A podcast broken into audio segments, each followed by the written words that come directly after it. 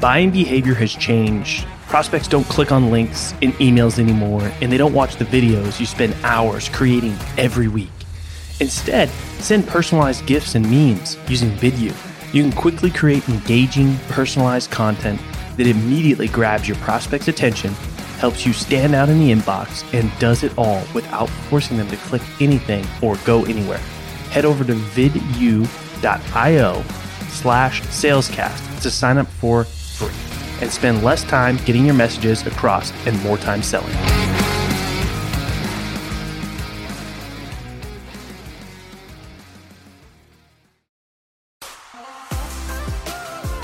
In the world of sales, you either sink, swim, or break through to the next level. My name's Colin Mitchell, and this is Sales Transformation, a new kind of sales show designed to bring you through the epic, life changing moments of elite sellers so you can experience your own sales transformation.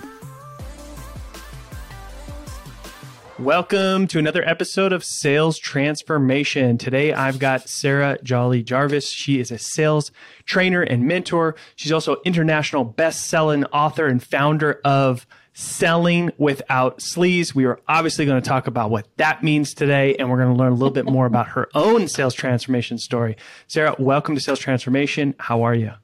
I'm good, thank you. You?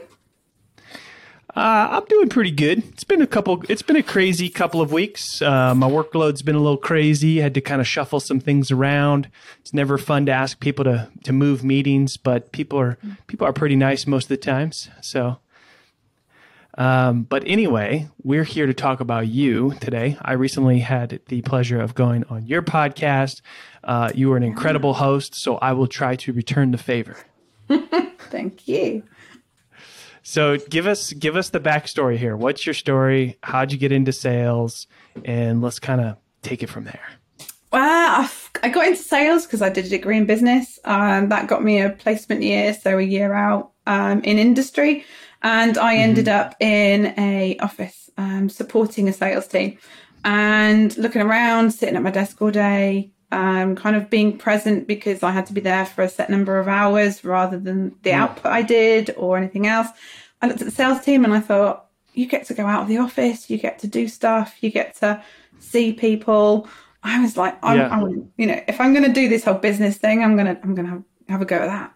Um, so it was, it was the getting out. I was really lucky. I got to go out and um, follow a few people, um, see what they did, and I thought, you know what, it was quite a, a male dominated industry.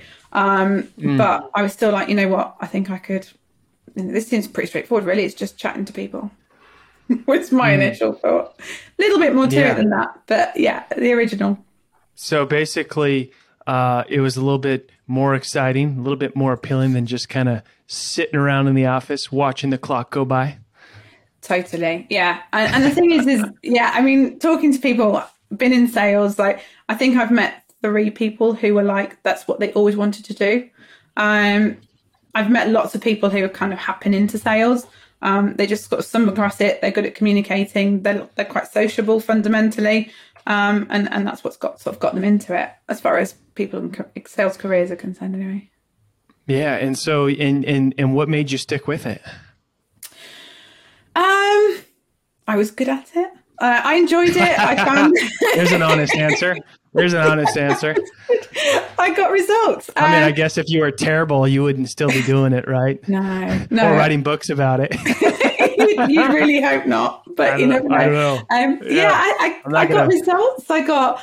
I was really, really lucky. The first company that I got a job that I got the job with was in the pharmaceutical industry in the UK, and mm-hmm. that's very highly regulated in in the UK. You can't make loads of promises or claims. Um, when I actually go to the states and I, I have a feeling like, it's less regulated here in, yeah, in the states, but uh, but I don't know the industry. It was amazing. Oh, yeah. I was on my honeymoon yeah. and we're in Hawaii, and I was like, "Have you seen this advert?" like, yeah, yeah. It's like here, solve this problem. solve this one problem and gain 15 other possible problems, but buy our product. they didn't mention that bit, but they, but they, you know, they went from being really arthritic to riding a bicycle. So, um, but yeah, it was, it was really, it, it's really regulated in the UK, and and so we were kind of trained, and we were trained really like it was like an eight week residential training. Um, and they they really put us through our paces, and they didn't let us out until we'd passed the tests. And people actually failed, um, and and so yeah, it was it was a really great foundation. It was the best training that I'd ever had, I've ever did have um, in the industry. Um, and so that kind of got me on the on sort of path. And then I was, you know, I was really fortunate I'd had that start. And then yeah, mm-hmm. I got I got results. I enjoyed being around customers. Um, I enjoyed, strangely enough, because it was medical devices as well. And um, yeah, some of the stuff that I then began to know about that I didn't even know existed, and it would be the you know making of horror movies um i found really interesting. Um so yeah i still you know point out leg ulcers in supermarkets to this day which my husband finds pretty disgusting. Um but um but yeah. It really um, i really got into my job. I loved it. And, and I, I don't think you can i couldn't sell something that i wasn't really passionate about and i, I proper got into it which is yeah very random yeah i mean you could but you probably wouldn't be great at it right um, I mean, well, there's yeah. a lot of people that sell stuff that they don't love, and they got to really dig deep to to dig find so, some passion. Yeah. Um, but it's great when you can find something that you're selling that you are passionate about yeah. because it's just it's a lot easier. It doesn't necessarily feel like work, and you can really enjoy it. I, I think the thing is, is you know, then like I, I was really clear that this can help you. Like, can't help everybody, but it can help this this sort of per- this type of person. And so when you have that confidence that actually I can really help you, um, God, you know that that puts you in a position where you know you're not feeling like you're badgering someone. You're feeling like it's like it, it's your your your calling, your need to go out there and and share with them and make them see, help them see how you can help, and at least encourage them to give you a try. Yeah, I mean, when you're passionate in what you do or the problem you solve or you really believe in the product, it's much easier to pitch with yeah. conviction. Like, yeah. you know, it, it shows through like, oh, you know, they, they really believe this is the best option for me. Or, they, yeah, they, you know, they're, they're going to trust that you genuinely can solve that problem and you're the best option rather than just if you're not or you don't fully believe in it, you can kind of tell um, and and and through your tone, through your body yeah. language, through lack of eye contact, all of these things that are sort of tells of like eh, I'm not sure if yeah, they're totally not- confident that this is the best option for me. so if you're not sure, I'm not sure, and I think that's the thing is is you know I've, I've always I've, I've you know, I have had products that I haven't been totally convinced about. I've been really fortunate they've been part of a portfolio where you can focus on other bits or you can you know mm-hmm. you can get people to try it for you and, and give and give their feedback um, but yeah i've always encouraged people to be like you know if your heart isn't in in what you're selling then you know look and try and find something that your heart is in um, or you know look at how you can inject that passion into what you are doing um, you know we all have roles and you know feeling like you've you've kind of lost your umph and it's getting that umph back so that you can you can be in front of that customer and, and show that passion and show that energy. Right, right. Now, I'm I'm super curious. This is the the big question that I've been waiting to ask you. and we did, and we did no preparation. So we we didn't, and now I'm like, what? so you, the, the the work that you do, I find extremely interesting. Selling without sleaze, like I think it just really like hits home and, and resonates for a lot of people right? Mm-hmm. Um, I'm curious what got you so passionate about that work or or or that title, right? Uh, did you have an experience that sort of led up to kind of dedicating yourself to that work? Um, I, I, had a bit of a shock. Um, I think I, had been um, so I'd been in quite reasonably regulated industries. I'd, I'd touched on mm-hmm. elements of sales which were less regulated. Yeah. And my husband was in the online world doing marketing. And uh, I was on I was on maternity leave, and that's when I really began to kind of be aware partly because maternity leave is not mentally that stimulating. Um, and I began to sort of be aware of what what sort of job he did and what industry he was in. And I mm-hmm. could not believe it. It was like a crazy free for all of claims, and I was just like, yeah, you know, which I, is I more of the norm. Which is more of the norm, right? In yeah, yeah, yeah. the vast majority of non-regulated industries. Yeah, yeah, yeah, exactly. But I think the online business world, and, and you've got the business gurus. You know, people can be whatever yeah. they want online, and people know that. Well, you know, people are le- beginning. You know, they are learning that more and more, and so you've got this these claims, and it was so unsubstantiated, and I was like, what on earth? Um, mm. And it was very. I was just really aware of well, isn't you know. It, how are they getting away with this? Like, how how can they do this? Yeah. How can people feel like that? And then being aware of and, and, and kind of getting in touch with people who are, you know, we, we had startup businesses um, who were equally startup businesses and people who were really good at what they do, but what they do wasn't the sales and marketing. Um, mm-hmm. And you could see, you could see competition and, and you could see people getting frustrated and talking to people they were frustrated over. That person has better marketing than me. They don't have a better product than me. They don't have anything else, but they're just putting themselves out there. They just look better. Um, mm. And it's that frustration of, well, I want to do that. Why aren't people seeing how great what I do is? And it's like, because you're not marketing yourself, you're not putting yourself out there and doing the selling. And they're like, well, right. I don't want to do the selling. They were reluctant to sell. People are reluctant to sell because they don't want to be that person. And the thing is, is when the, the, you know, not everybody, as far as sales trainers, but a lot of the sales trainers that I was coming across at the time were very much around backing people into a corner, you know, getting people to run to the back of the room, getting you to stand up and kind of shaming people into buying, um, which obviously was really impressive from, you know, it, at the event and they got we should be we should event. be shaming those trainers. I know, I know, I know, I know. But you know, and people that people were saying to me, "I can't do that. I don't want to do that." And I was like, "I don't, I don't yeah. want you to do that. You don't have to do that." And and it came from that and, and i started using sleazy tactics and referring to tactics of you know false scarcity and the, the pushing people and then making people feel yeah. like you know that there's something wrong with them because they're not doing what you, you want see, them to you do. particularly see a lot of those tactics come out end of month end of quarter right yeah. where yeah. there's just and it and it comes down from the top right like yeah you know l- l- it's not a lot of times it's not the seller's faults it's it's it's the leaders right. that yeah. are teaching these techniques these habits these these things um, that you refer to as sleaze right uh, to just get the deal done and treating people yeah. very transactionally uh, and giving you know sales people in general just a bad reputation um, i saw something I saw I saw a post. I think it was yesterday, uh, maybe it was maybe it was today, that said something like sixty seven percent of stats that you see uh, are are are made up. I don't know. I don't know how accurate I, I like the irony of uh, it being a stat. Yeah, yeah, yeah, I know. It, it, so, it said, oh, so it said something like 60% of all statistics are made up and the number jumps to 86% when it's posted on LinkedIn. and I don't know where this individual uh, came up with these numbers, and and of course my comment was, um, and and I'm sure this stat falls into that category, right? Which is yeah, well, yeah, my um, But part of me is like, kind of believes it. You know, I, I've seen a lot of people make a lot of claims about things that I just I know for a fact are not true.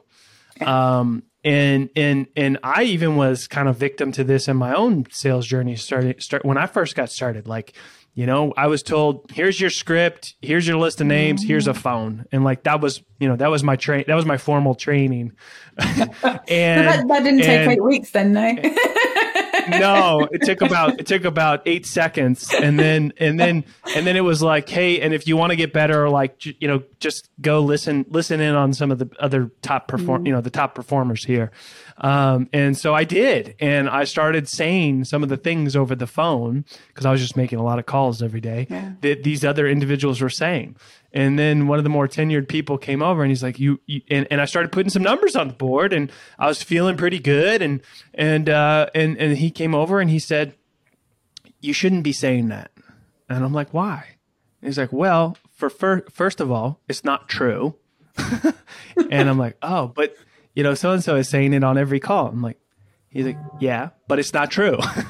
and uh, it's like, oh, but I'm getting sales. I don't understand, you know? And, and, and I think a lot of people, uh, just do what people are doing, that do Yeah. what the people before them are doing, not even knowing if it's true or not, or, you know, um, and, and, and, and I think that that's, that's a big problem. Yeah, yeah. It, it, and it, it creates the culture, doesn't it? And that's the thing. Then, and then to go against that culture, it's it, it's yeah. You know, like if you you're at the bottom of the leaderboard, but you're going, wow, you know, but I'm not lying. like all my all my things are fact, and it's like, well, you're underperforming, mate. Um, you know, Yeah. yeah, it's it's a it's a tricky situation to be in, and you know, as you said before, with the it it comes to the end of the month and stuff like that, and you know, they're pushing for those figures and you know it's out of desperation people it's just you know desperate situations is desperate measures um but i think uh, you know that's it's building up in the longer term your your customer base your relationships and protecting those over and, and that's what i ended up having to do with some of the, the the roles that i had was first and foremost it was my relationship with my customer and i would just deal with what happened um as far Yeah. as sort of management conversations were concerned Yeah, yeah. And so and so a lot of, I know that a lot of the work that you do is kind of coaching and mentoring people to sort of you know, put the people first, pl- sort of mm-hmm. play the long game and, and invest in the relationship, right? Yeah. Yeah, yeah, totally. I think, you know, the the kind of get in there quick, make a few bucks and, and, and leave without fulfilling, you know, your your kind of end of the bargain is yeah, it it just it doesn't work. Mm-hmm. I am I am encouraging the long game. I do encourage the long game with clients.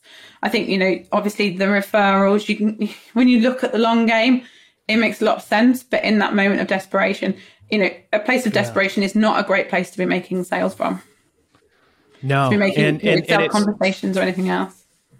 and and it really starts from the very beginning of the sales process because so many people go into their prospecting activities thinking like the goal is to set a meeting or the goal is to sell them this thing and like you don't even have enough information yet to know if that's a possibility like the goal is to just have as many conversations with as many of the what seems to be like the right people to find out if it makes Yeah, sense to makes sense. set a meeting or to sell them a particular thing. Uh, and, and, and, you know, what I like to tell the people that I work with is, you know, the, the goal is to always deliver a good experience, regardless of the outcome, you know. And I think that's the Um, thing is, is sometimes you, you go, as soon as that money is, that transaction's happened, that people, their eye goes off the ball. And I know that even that used to happen with me when Yeah. I was in sales, where everyone would turn up for the launch of a, of a new formula where we were, you know, up there and they were using us across the board. And then when the hard work came of actually implementation, supporting that use, no one was anywhere to be seen um, because they were like, oh, yeah, you know, we've got the headlines, job done. And it's actually when that transaction ha- start, it's when your job actually, you know, as, a, as an organization starts, you've got to fulfill what that person's just paid for. Um, and so, yeah, you know, I, it's like dating. Sales is like dating. Um, there's so many, Yeah. so many similarities, and even down to the getting to know them and them getting to know you. And it's like, actually, if that person is a difficult person to sell to, and you don't form a decent relationship with them during the sales phase, do you want them as a client going forwards? Um, particularly if you've got to work with them one on one. Um, you know, do do you want that when when you haven't gelled to start with? Um, they end up being, in a lot of cases, the most problematic of clients. Um, where you'd Yeah. be better off, you know, letting them find somebody who's better suited to them. Right, right. Yeah. And we all know we all know the clients that we end up working with that we know we probably shouldn't have, right? I mean, there's no amount of money that ends up being worth it.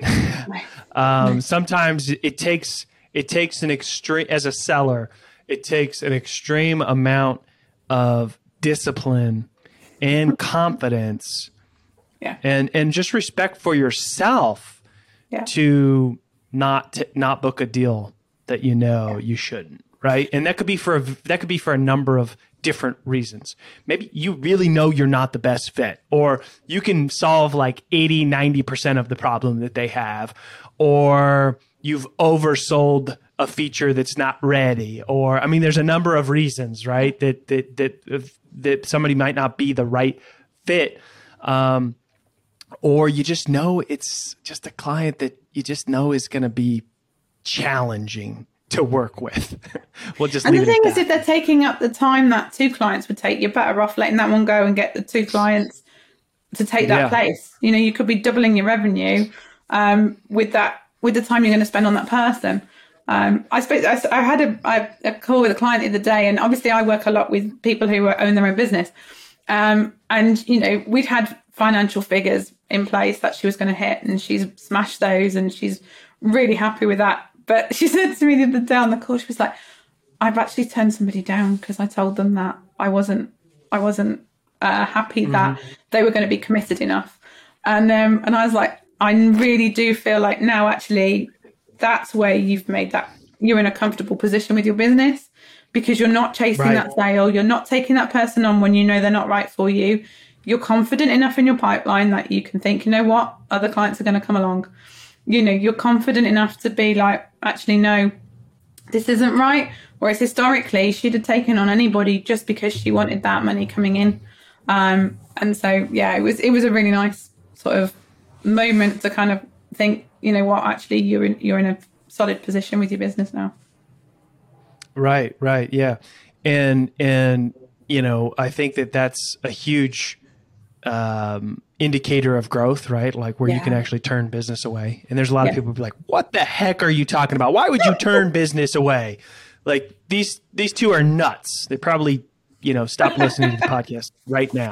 But but just if if you haven't left yet, you know, um, stick with us here. Stick with us here, and we'll we'll try to work through this and explain it but it it it, it really the interesting thing is is people end up wanting to work with you more if yeah. you say no and sometimes that could be a possibility right because it, it, it, in that scenario that you explained there sarah like where you said you know the the your client told the prospect like hey i don't think we're a good fit because i just don't think you're going to be committed enough mm. maybe that set a new precedent for the relationship like hey no i am committed like what do you need like that's going to change the whole dynamic of the yeah. relationship to maybe put it into a better place where making where working together actually does make sense. Yeah. And then but that's that's a possible outcome. Another possible outcome is they're like, hey, you know, F you. I don't want to work with you anyway. you know? um, but and, and then you saved yourself a lot of hassle and trouble yeah. because that side of them would have came out, you know, in month one, two, or three of working together. Mm-hmm. Um, and here's the thing, like if if if you want to get to that place, like it takes you can increase your prices, you know, yeah. don't be so quick to discount. Like people, you know, when you're desperate and you discount to get a deal, that really sets the precedent of the relationship with that client. Like, oh, they need me more than more I need them. them. And yeah. there's a huge lack of respect for what you do. And there's a huge disconnect in them valuing what you do. Hmm. Well, the thing is, is you know, from a relationship point of view, the idea is is that you have a solution to you know a problem or something that they want, something that they want or they need. Um, if you, as you say, if that if there's that disconnect and, and you need them more than they need you, then you know it, it, does set that relationship off. It's like, you know, in dating, it's like doing all the chasing and that person, you know, yeah. being like, well, if I've got nothing else to do on a Saturday night, I'll go out with you. Yeah. But and, and that's the sort of relationship you're building with that customer is one where they're like, well, you know, they clearly haven't got anyone else. So they're, they're desperate to, to get me. So they're offering this or they're offering that in response. And so you're discounting definite no, no. I think with that, with the client where she was like, yeah, you know, you're not, we're after results. You know, it, that's the thing is, is yes, she wants the revenue, but she only has a finite amount of, of slots where she can work with people. If she's got somebody in there who's going to take up more time, they're going to mm-hmm. be, be more difficult and they're not going to get the result. She can't then use that. You can't use that as an example for testimonials, for, you know social proof going forwards that I get these results because you know you can't say if you take on a client that you know is going to fail um, then that's going to affect your your your success rate as far as as, as the yeah. clients that you've got is concerned. And that's where you know you're in a position where actually what are you wanting to protect here? Um, and and yeah you know it, it does alter the relationship. And for some people it can be a real shock. Um, and you can get that person coming back to you being like you know well please work with me. What does it take? You know what you're saying colin. So it, it's always worth bearing yeah. in mind. The sale has to be right for both of you um, right. And, and I think so many sellers are quick to not respect themselves enough where they are mm-hmm. quick to discount just to get the deal. Yeah. Um, and I'm not, I'm not opposed. To, I'm not like one of those righteous, like never discount and like, here's how you negotiate sort of hard line. Like sometimes it makes sense to discount, but there's got to be a, a give take relationship. Yeah. Like here's an example. Like I have discounted in the past and, and and and you know I will do it if if it's somebody that I feel like hey you know we can really help them. I think I'd really enjoy working with them. Um, but maybe they just don't quite have the budget you know and and I feel like they're being genuine about that. But I'll say like hey you know I'll go ahead and discount this for you or we'll reduce the scope to kind of meet you where you're at mm-hmm. right? But here's what I need in return. Like I'm not gonna you know I'm not going to put my foot on the back of your neck, but like I need two to three referrals within the first, you know, 90 days of working together. Do you think you could do that? Sure, I can do that. Great. Then I can meet you, you know, meet you where your budget is and let's do this. Yeah. Um, that's a great way to properly discount, in my opinion. And I love that. I, I really love At the end of the day, it's an exchange of resources. So if that person yeah. doesn't have the financial resources, they've got to meet you with something else. So, you know, you could get feedback, recommendations, testimonials, written, verbal. You might they might be that person as a point of reference. Shaving back is another great way of doing it. It's just okay. Well, you know, I'm here with this with this service, and you're there with this budget. So what we can do is, is I'm going to you know take this off, and I can take this off, and we can work on a on a on a reduced service for you at that price. And and and that's where I'm way more comfortable. If that person doesn't have any resources to offer, um, above and beyond finances, then it's about shaving back the scope of what you're going to do um, in order to, to come to that point. Um, you, my, from my point of view, you, you really want to protect um, the the you know your pricing as much as you can. Um, it's a it's a reflection on the value that you provide to that person, um, even if it's delayed payment. Um, you know, as a sales trainer, the most needy people that are out there for working with me or people who I could make a massive. It's the irony isn't, you know, it's something I come across all the time. Um, I can help the most are the people that they need me the most, but they have the least amount of money. Um, mm. But if you look at that's when going, you know what, most people get a result within the next amount of time um, comes into play, and you're in a position where you can say, well, you should earn it back if you actually if we do if you do the work. If you're not prepared to do the work, this probably isn't a great idea anyway. Yeah.